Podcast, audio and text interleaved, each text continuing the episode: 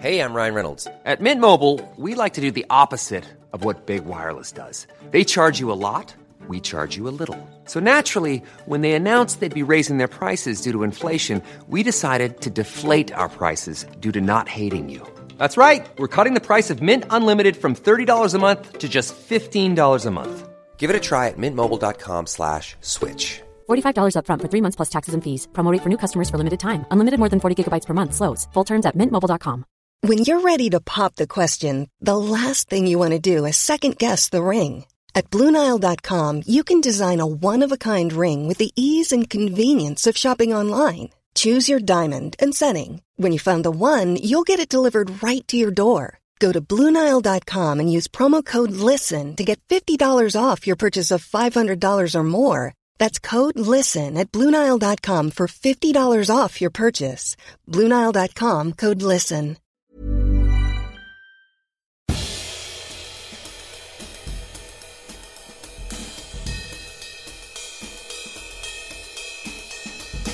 This is Histories of the Unexpected, He's the famous historical adventurer Dr. Sam Willis. and he is Professor of Early Modern British History at Plymouth University. He is Professor James Daybell. And we are your hosts for Histories of the Unexpected. Each week we discuss a surprising subject oozing with unexpected historical significance, and this week it's sweat. Yeah. which is all about Native American rituals of purification and late medieval death. No, it's not. It's all about capitalist exploitation and investigative journalism. if you like what you hear, please leave us a review on iTunes, subscribe to the podcast, and tell all of your friends. We're on Twitter. You can follow me at Dr. Sam Willis. And you can follow me at James Daybell, and you can follow Histories of the Unexpected at Unexpected Podcast. That's spelled P D C S T. We are proud to be part of the excellent History Hit Network, home of Dan Snow's History Hit, and other great shows coming soon. And you can find out more about what we've got planned in the forthcoming months, show notes, video clips, photos of everything we discuss, and much, much more at historyhit.com forward slash unexpected.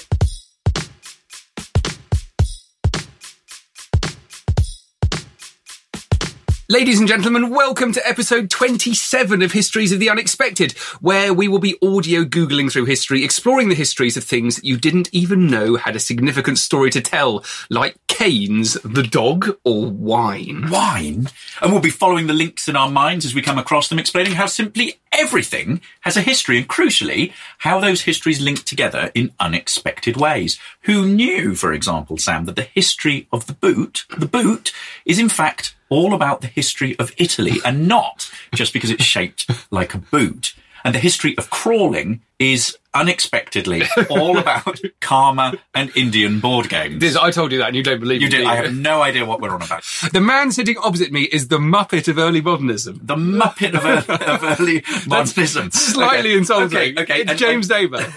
And the man sitting opposite me is the Queen of Queries. Oh. It is Dr. Sam Willis. Yeah, I got you back. You. Together, we will be piloting you on this uncharted and frankly highly dangerous flight into the past. Each week, one of us takes the lead, and this week it's my turn, and it's the second in our mini series, which was inspired by the Olympics, because we're doing blood, sweat, and tears. We've done blood, that was fascinating, and now we're going to do sweat. And of course, this whole phrase, the quote, blood, sweat, and tears, was made famous by Winston Churchill in a speech in 1940. I've nothing to offer but blood, toil, tears, and sweat. Maybe we should do toil as well. We've done blood. Blood took us all over the shop, didn't Yeah, it? it did. And this time we're going to do sweat. Okay. I was really intrigued with how I was going to start thinking about sweat. And I want to know what your immediate thoughts are. My were. immediate starting place with sweat is body odour. Yeah. We've done perfume. Yeah. We've done stink. We've done the history of deodorant. I noticed when you turned up here today, you were very sweaty. I was. From cycling across town. So sweat can be connected to the history of exercise, health, well-being. It can also be the sweat on one's brow. So it's connected to toil mm. and work and working conditions. It can be connected to different environments. Visible um, sweating's interesting, isn't it? When it is connected to toil. Yeah. So you have the opposite of it being professional, maybe being the prime minister and standing up at the dispatch box where you're not allowed to sweat. Not allowed to sweat. And sweating there is a sign of weakness, isn't it? Yeah, yeah. Has that always been the same sort of cultural reactions to sweat that have changed? Cultural, goodness me. I bet there are. I have no idea. I hadn't thought of that. Yeah. You've stumped me, but it's connected to the handkerchief, the handkerchief to mop one's sweaty brow. From what we sure know about the you're not- 18th century, I bet that sweating was much more acceptable for people in responsibility and professional people than it is now. Yeah, I think you'd be much less spun, much less sort of presented in a visual way like that. I mean, the thing nowadays is that politicians are on television all the time. Yeah. And you have access to them in a way that you wouldn't have had in the past. So you wouldn't have been able to detect people's sweat in the same way like that. Sweat is also connected to fear. You know, the sweaty palms of people being nervous or fearful. And or, sleep. It really is. uh, You know, do you sweat in your sleep? I do. Gosh. Yeah. Comes and goes a bit, but yeah, no, I, I sometimes wake up covered in sweat. I don't know Hmm. why that is. It's a, probably a symptom of something horrific.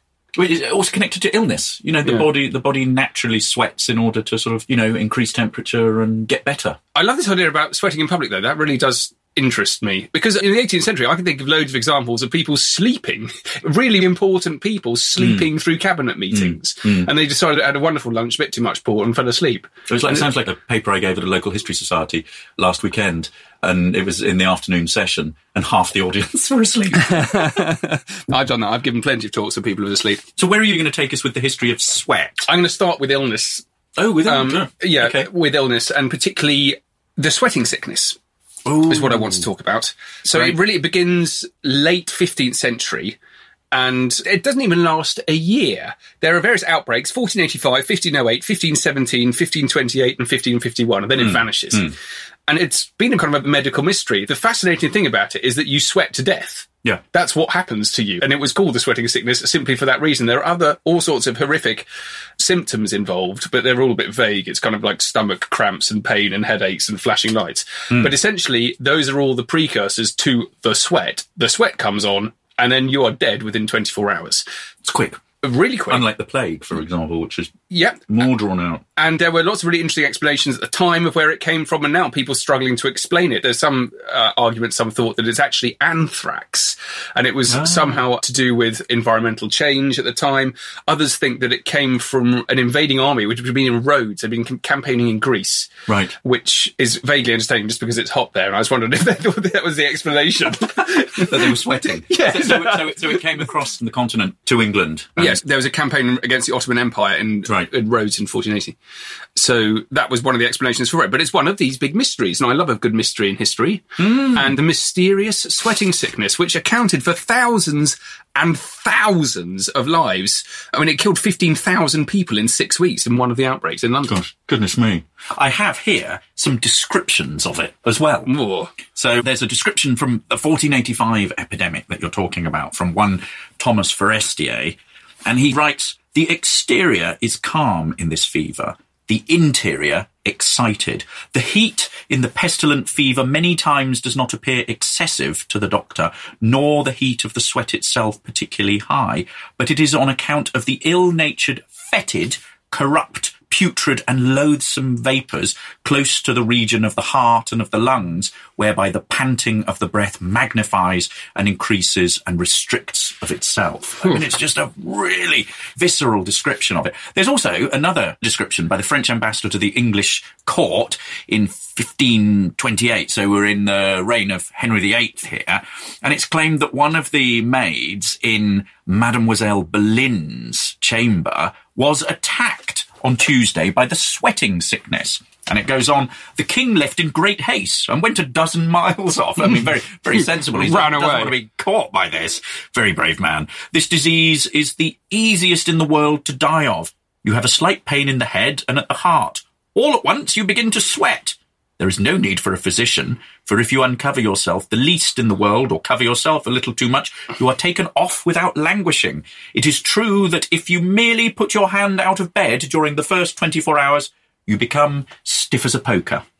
That's incredible, incredible sort of medical opinion at the time. What, what period was that? 1528. So we're, so 1528. we're you know, Yeah, we're sort very- of halfway through Henry VIII's Yeah. reign, more or less. Very graphic description of it, isn't it? Goodness me. So the sweating sickness, that's fascinating. I want to know more about it. It's so vivid. And for such a short period of time, it wasn't like one of these ones that sort of carried on. It must have left quite a scar, I think, on people for a very, very long time. And I, I wonder how much people really made an effort to understand what was going on, or whether they just felt relieved that it had th- just think- come and it had vanished. I think there were attempts to understand it in the immediate aftermath. You know, and I think the quotations that we gave, I think that's part of that kind of trying to sort of grapple with it. And then it disappears. Yeah. And so it becomes less important because it's not around, you know, in a way that the plague is sort of continually popping its deathly head up. Can I take sweat in a different way? You can. Can I ask you a quick, do you like saunas? I do if I'm not hungover. Have Ah. you ever been into a sauna when you're hungover? So when you're already dehydrated? I, I basically had a near-death experience after quite a heavy Really? night out. Goodness me. And then I went and sat in the sauna. And, um, fine, as long as I'm... I don't, I don't like, I don't I'm like saunas. I think they're, they're germy places. Yeah. Germy places, especially around swimming pools. But what I want to do is connect the sweat to the history of saunas. And from the history of saunas, I want to take us in another direction and go to Native American sweat lodges. okay. So if you think about Hot rooms, sort of hot rooms, so deliberately making yourself sweat. And if we start by thinking about the steam bath or the steam room, the sauna, it has a pretty long history, can be traced back to ancient Greece, ancient Rome, you know, and you think about the sudatoria in ancient Rome and these buildings that would have been put up around hot springs and rivers. And, you know, these are sort of very communal places, you know, kind of like a cross between a sort of club, a gym and a shopping mall. In Turkey, they're also, those kind of public baths are very well known. You think about the Swedish saunas that we have today, but I want to take us to the Americas and I want to talk a little bit about Native American sweat lodges. And I have a picture of one here. What do you think of that? There's a Native American sweat lodge for us. That looks like an igloo made out of animal skin. Yeah. That's essentially what So that it's- It's, it's a low, semicircular structure with some Native Americans standing outside looking quite proud of it. It's got the tunnel entrance. Yeah. And I'm assuming that's in the desert somewhere. It looks hot. It says hot to me. Hot. Don't go Hot. in there. So this is a Native American sweat lodge, and you're quite right. It looks like a dome shape, and in terms of circumference, it's about I don't know, ten feet round in circumference. It's pretty low. You couldn't stand up in here. It's pretty compact, rather like a sort of medium-sized dome tent, mm-hmm. something like that. Probably without the height. It's about five feet high, and it's made out of a sort of wooden frame of branches taken from aspen or willow trees, and these are sort of lashed together. And then you've got the hides on the top, so the skins on the top, you know, moose, bear, buffalo. And as you can see, you've got a, an entrance here. If you have a look outside here, you've got a sacred fire. And in that sacred fire, uh, a number of stones which are heating up. And inside it, you've got a little pit. And this is an incredibly spiritual, sacred place that is connected with Native American spiritual tradition. And this is about purification. Did it work the same as a sauna then? You heated it, wo- up it and you went the same as a and sauna. You went inside, and the idea is that as the body temperature rose, so it kind of releases the sort of imagination and commune with the spirit world. So the way in which the entrance is facing is always to the east. So that has a significance and symbolism. And before you went into the sweat lodge, you would have basically purged yourself. So it's all about spiritual cleanliness. So none of this going into the sweat lodge hungover. This Well, is Do you know what though? I reckon the fact when I went in, I was massively dehydrated anyway, and the kind of the lightheadedness, the effect of the heat and the sweating when you're already Yeah. quite weakened is Yeah. probably exactly what they were yeah, aiming yeah, yeah, for, yeah, isn't it? absolutely. Yeah, It might be I- I closer imagine- than you I think. imagine it has that same kind of impact on the body. Yeah. But the idea is that you want to be spiritually cleansed. So you sort of eat good things, you avoid smoking, you avoid drinking, all of that sort of stuff. And you, you know, as you go in, you're sort of, um, rubbed yourself in various sort of sage and sweetgrass smoke. Hmm. When everyone is in, you have the sweat leader, the doorkeeper to drop the flap of it. So everyone is sort of contained inside and they take these rocks, the stones that you can see on the outside, one by one as they get hot, they take them inside and this releases the stone people's spirits. And then I suppose as the temperature rises, people start, you know, commune with the spiritual world. Yeah. And there's a speaking stick that is passed around. So it's very communal and people share their I- I wonder if there are Western experiences. descriptions by Europeans Yes. of witnessing this, or whether they weren't allowed into the sweat lodges. I, I assume they were quite proud of them and they did let people in. Can someone find out and tell us if Mm. I they're got this from a sort of Native American tradition. So this is indigenous peoples talking about their own culture. And I think that's absolutely sacred and valuable.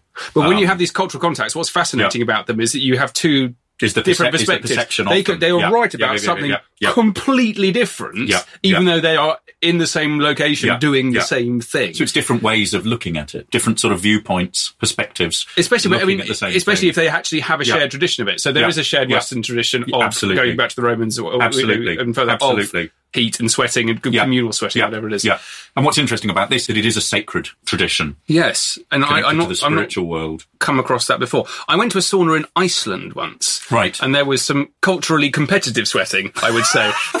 the uh, Icelanders in the sauna, we turned up, there were a group of us, and I was quite young. I went there on a, on a ship. Who has the sweatiest armpits? Well, Who could withstand the heat? and we went in, and it was Oh, unimaginably hot. So, like some real pro sauners, these people, and they'd been doing Right. it all their lives. And I, I, I could last, you know, less than a minute. And there was a bit of wry laughter as the English boys left after a minute, like having to hang on to each other. Well, and these guys were just in there.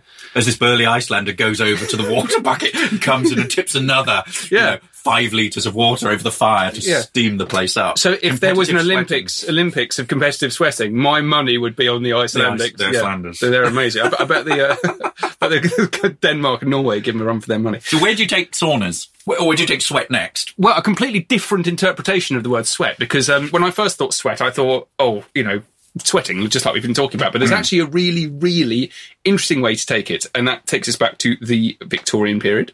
Ah, I know where you're going with this. Um, I'm going to read you something now. All right. okay. When was this written? When it's busy, we work up to 60 to 63 hours. The conditions in the factory are not very good. There's no air circulation. The bathrooms are outside on our floor. Almost no one goes to the bathroom. They feel embarrassed. The bathroom is outside. You have to leave the factory, go to the hallway.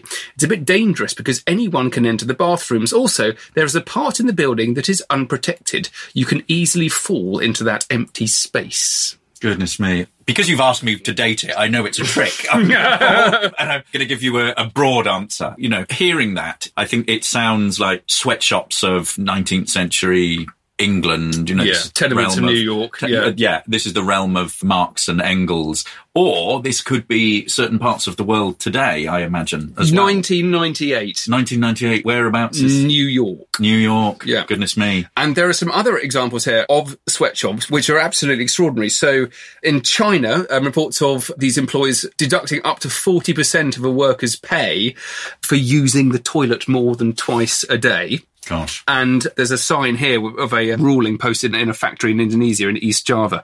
To all workers, a charge of 100 rupees will be deducted from pay every Saturday for the cost of washing the dishes used to eat meals at work. And the same place, workers wanting to wash before going home will be required to pay a certain amount of money and more will be charged to workers for parking their bicycles in the factory grounds. So those are modern examples. And I think for me, one of the most fascinating stories or sort of narrative When you're ready to pop the question, the last thing you want to do is second guess the ring.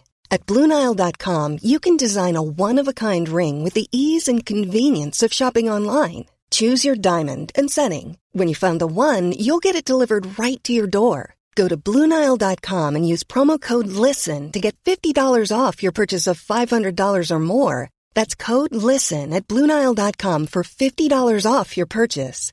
Bluenile.com code LISTEN. Even when we're on a budget, we still deserve nice things. Quince is a place to scoop up stunning high-end goods for 50 to 80% less than similar brands. They have buttery soft cashmere sweaters starting at $50, luxurious Italian leather bags, and so much more. Plus, Quince only works with factories that use safe, ethical, and responsible manufacturing. Get the high-end goods you'll love without the high price tag with Quince. Go to quince.com slash style for free shipping and 365-day returns. Ryan Reynolds here from Mint Mobile. With the price of just about everything going up during inflation, we thought we'd bring our prices down. So to help us, we brought in a reverse auctioneer, which is apparently a thing. Mint Mobile unlimited premium wireless. Ready to get 30, 30, bit to get 30, bit to get 20, 20, 20, bit to get 20, 20, bit to get 15, 15, 15, 15 just 15 bucks a month. So, Give it a try at mintmobile.com slash switch. $45 upfront for three months plus taxes and fees. Promo rate for new customers for limited time. Unlimited more than 40 gigabytes per month. Slows. Full terms at mintmobile.com. is the history of sweatshops. Yeah. Yeah. So that's where I want to go. So it's sweat connected to work, labour, industrialization, all those kind of big themes Yeah. that we're used to in schools. Yes, also it's globalization, mass production, Yeah. industrialization, fairness, social reform, inhumanity. It opens up so many doors. Hmm. It really is, I think, an extraordinary subject. And one of the things that fascinates me about it is actually how we now know about sweatshops hmm. because they were unregulated, they were hidden from the public eye. And in that, I think, so a very interesting history. And you mentioned Engels, Yeah. and he wrote his famous 1844, The Condition of the Working Class in England, which was Yeah. based on his Yeah. experiences in Manchester. But there are other examples of that. For me, it's fascinating because of this process of research and you can see the world's opening up their eyes in the mid 19th century realizing there was a problem realizing that something actually needed to be understood and the way to do that was to research it it links wonderfully into the whole business of being a historian i think Yeah, yeah. Fantastic. I've done a little bit on sweatshops as well. This cartoon here. What do you make of that? That's a early depiction. of Okay. Sweatshop. you've got oh it's extraordinary you've got a big fat landlord kind of guy smoking overseeing an army of skeletons who are all sitting there looks like they're making clothing of some sort and it's interesting isn't it that sweatshops are all certainly this period they're all to do with making Yeah. clothing It's to do with, it's to do with, it's clo- to do it's to do with clothing. yeah. And it was piecework, wasn't it? Right. Yeah. Um, Yeah. Before the factory system came in. So it was people being paid per item that they created. Therefore, the more they created, the more people making it Yeah. make the guy in charge, who's the fat guy here with the cigar, more money. So what is this? So this is a punch cartoon dated from 1845. The guy there is sort of regular character Bubbles, and he, you know, he's there sitting on, you know, observing in a sort of portly manner, watching these skeletons, as you say, making clothes. You know, this is a very early depiction of a sweatshop. And in terms of thinking about the kinds of sources that we have for sweatshops, in a way, as a historian, you're thinking about how do you get inside that? You know, can you actually get at the personal testimony of somebody who is in a sweatshop? Or do you see it from, you know, how it's observed by, say, a literary writer or a political writer like Marx and Engels? Parliamentary committees would pull people in and question them about these kinds of things. That's how we know a lot about labour conditions throughout the 19th century. One of the sort of earliest works is a little book, Cheap Clothes and Nasty, by Charles Kingsley, written in 1850. And he was one of the first people to actually coin the term sweat hmm. to be used in terms of sweatshops. And I'll just read you a few little extracts from here, which, you know, what we're not getting is the people who are in the sweatshops, but we're having somebody who's outside observing them. Yeah. For at honourable shops, the master deals directly with his workmen, while at the dishonourable ones, the greater part of the work, if not the whole, is let out to contractors or middlemen. Mm-hmm. These are termed sweaters, as their victims significantly call them, who in their turn let it out again, sometimes to the workmen, sometimes to fresh middlemen, so that of the price paid for labour of each article, not only the workman, but the sweater, and perhaps the sweater's sweater, and a third, and a fourth, and a fifth, have to draw their profit. And when the labour price has been already beaten down to the lowest possible, how much remains for the workman after all these deductions? Let the poor fellows themselves say. So it's this idea that you were talking about with piecework. You're finding this piecework being passed out second, third hand, and everyone needing to take their cut from it. And the poor workers hmm. are the people who are, you know, who are falling foul of this. And one of the things that really fascinated me about this as well is that the sweatshops get their name as sweatshops and it becomes known as sweating. Then you have the Anti-Sweating League, which is established Yeah. in the early 20th Yeah. century. Yeah. Now, what's really interesting about that and this whole process is that no one can agree on a definition of what sweating is. They know there's a massive social problem. Yeah. They're applying it to all sorts of different examples of workers not being paid enough and having to work in terrible conditions. Yeah, yeah. But one of the things that I think fascinating is this inability to actually pinpoint the problem. Yeah, Because there were so many different problems in different locations, whether it was the anti-sweating league in, in Australia, I think, which is where it came up, or in the UK. And th- the best one I found was in 1888, the House of Lords, and they carried out an investigation into sweatshops, and they came up with this. And it's a kind of a overarching acceptance and observation of the problem. Although we cannot assign an exact meaning to sweating, I like that admission. We can't say what it hmm. is. The evils known by that name are shown in the foregoing pages to be one, an unduly low rate of wages. Two, excessive hours of labour. Three, the insanitary state of the houses in which the work is carried on. So there are just three. These evils can hardly be exaggerated. So they're identifying it as a problem, but hmm. government is, rather than actually being very specific and narrow about like a lot of these explanations are, it's all to do with piecework, it's all to do with people making specific items. They've gone the opposite way. They've said, actually, there's some big problems here, and the people focusing on what they think specifically is sweating is only a tiny fraction of it. Yeah. And so, Yeah. yes, we can focus on sweating and these minute examples of it, but they knew in the 1880s that it was a bigger problem. And we need to kind of, I think, o- Yeah, yeah, open our open our minds up to these much much broader issues. I think also what we've done in talking around it like this, we're talking about it from the outside. You know, we're talking about it as a process, we're talking about it as a problem, we're talking about how to regulate it. What we haven't got at yet is what it's actually like to be working in those conditions. That's more difficult. If we return to this Kingsley that I was reading from earlier on, we have a wonderful description there of a family actually living in these kinds of conditions. And he says, one sweater I worked with had four children and six men, and they worked together with his wife, sister in law, and himself. All lived in two rooms, the largest of which was about eight feet by ten. We worked in the smallest room and slept there as well, all six of us. There were two turn up beds in it, and we slept three in a bed. There was no chimney, and indeed no ventilation whatever. I was near losing my life there. The foul air of so many people working all day in the place and sleeping there at night was quite suffocating. Almost all the men were consumptive, and I myself attended the dispensary for disease of the lungs. The room in which we all slept was not more than six feet square. We were all sick and weak and loath to work. I mean, these are abominable conditions. Hmm. I mean, and we connect this to the rise of the labour movement, the rise of the trade unions, the regulation of this. So sweat is the way of getting into a different kind of sort of mainstream traditional history that people would be quite used to from school, from university, just from reading about the Industrial Revolution. Yeah, it does take us down that way, as you said, the labour movement, etc., etc. You can go straight into Marxism, and you can Yeah, you can talk about all of these massive issues. I like taking it a slightly different way, and it's all to do with my interest in historical sources. Okay, and actually, I think one of the fascinating things is we've been talking about the horrors of working in sweatshops. It's actually all to do with the history of investigative journalism. So it's all happening in the 1860s, 70s, Right. 80s, right? And so Yeah. what else is happening then? The invention of the camera. Ah. Right? So it's all to do with photography. It's all to do with different types of historical sources. And it's all to do with people doing investigative journalism and saying, right, there's a problem. I'm not just going to sit around writing tracts and, you know, researching people's diaries or going to look what it is. They take photos and they publish it. Now, these Goodness me. are um, images. Jacob Riis, he wrote a book called How the Other Half Lives in 1890, and it is the first example of investigative photojournalism. These are images of the slums of New York. Right. So it's called How the Other Half Lives. Basically, it's exposing life in the slums to middle class, upper class Yeah, New Yorkers. yeah. I'll just flick through a few of these photographs. Here we've got a young child looks slumped, being helped. He's lying on a pile of manure. It looks like. Yeah. There's a inside a tenement. I'll describe that.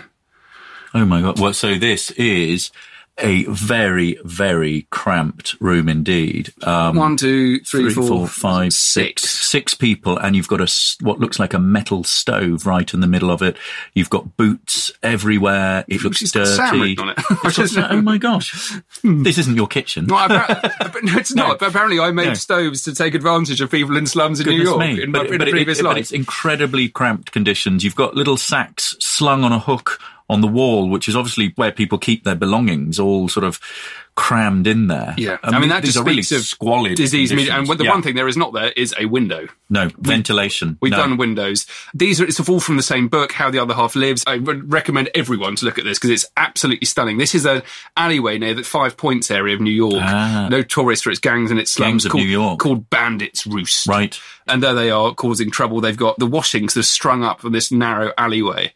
This is Mulberry Street, so just off the Five Points area. This is a coloured, you know, people doing colorization of Yeah, black and white. yeah, yeah. Absolutely amazing, amazing image. And actually, it's interesting you mentioned Gangs of New York because this, Oh my god. yeah, This That's is not Bill. It Butcher. is. Oh my word! Yes, scary looking proper man. psycho. This is the Goodness original me. bloke who was in charge of one of the gangs, gangs of New York in the 1880s, who was a butcher, and this is him in his butcher outfit, and he was the real life inspiration for um, Bill the. Butcher in Daniel Day Lewis Daniel character. superb. Wonderful stovepipe hat, and he's got his saw in one hand, a long, nasty knife. I remember him using that in the And film. cleaver. The cleaver, and he looks like an absolute lunatic. Yes.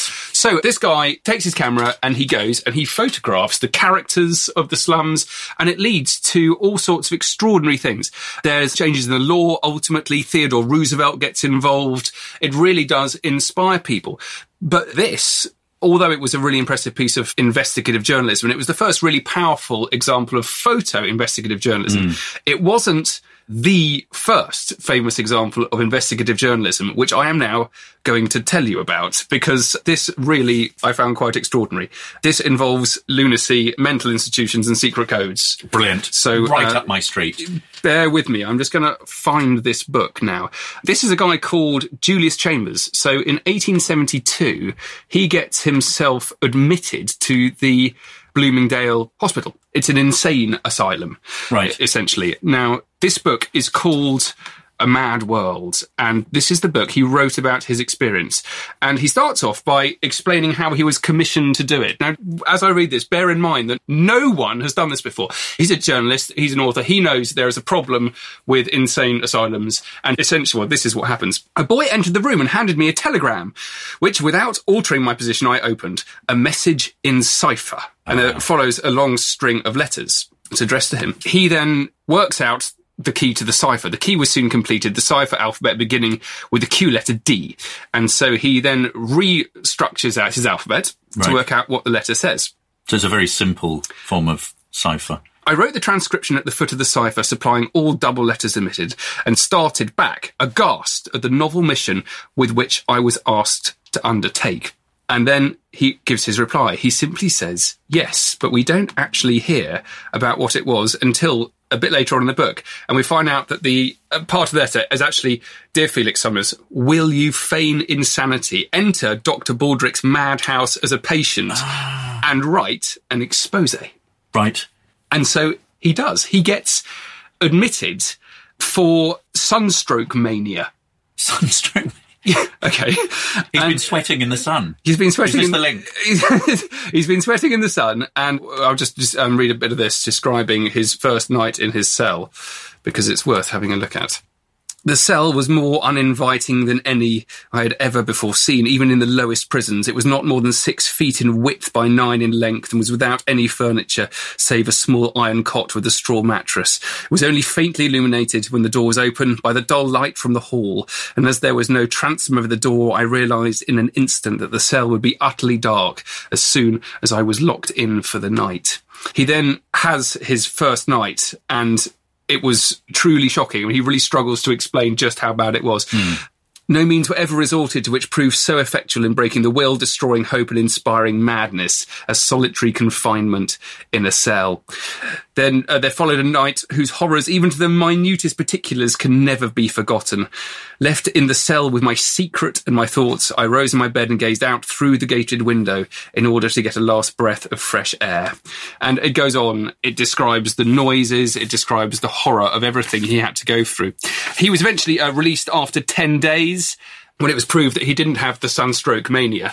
um, but it led, he then wrote a report, it was published, and it led to the release of 12 patients who were not mentally ill, who had been locked up in this place, reorganisation of the staff the administration, and eventually change in the lunacy laws.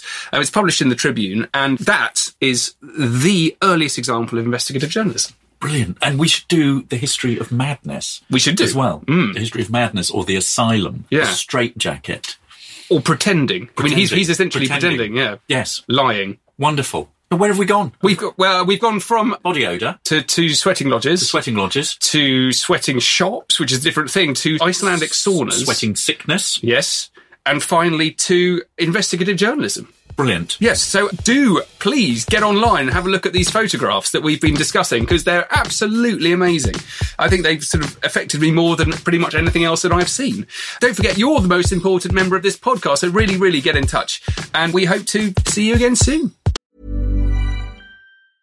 Hey, it's Paige DeSorbo from Giggly Squad. High quality fashion without the price tag. Say hello to Quince.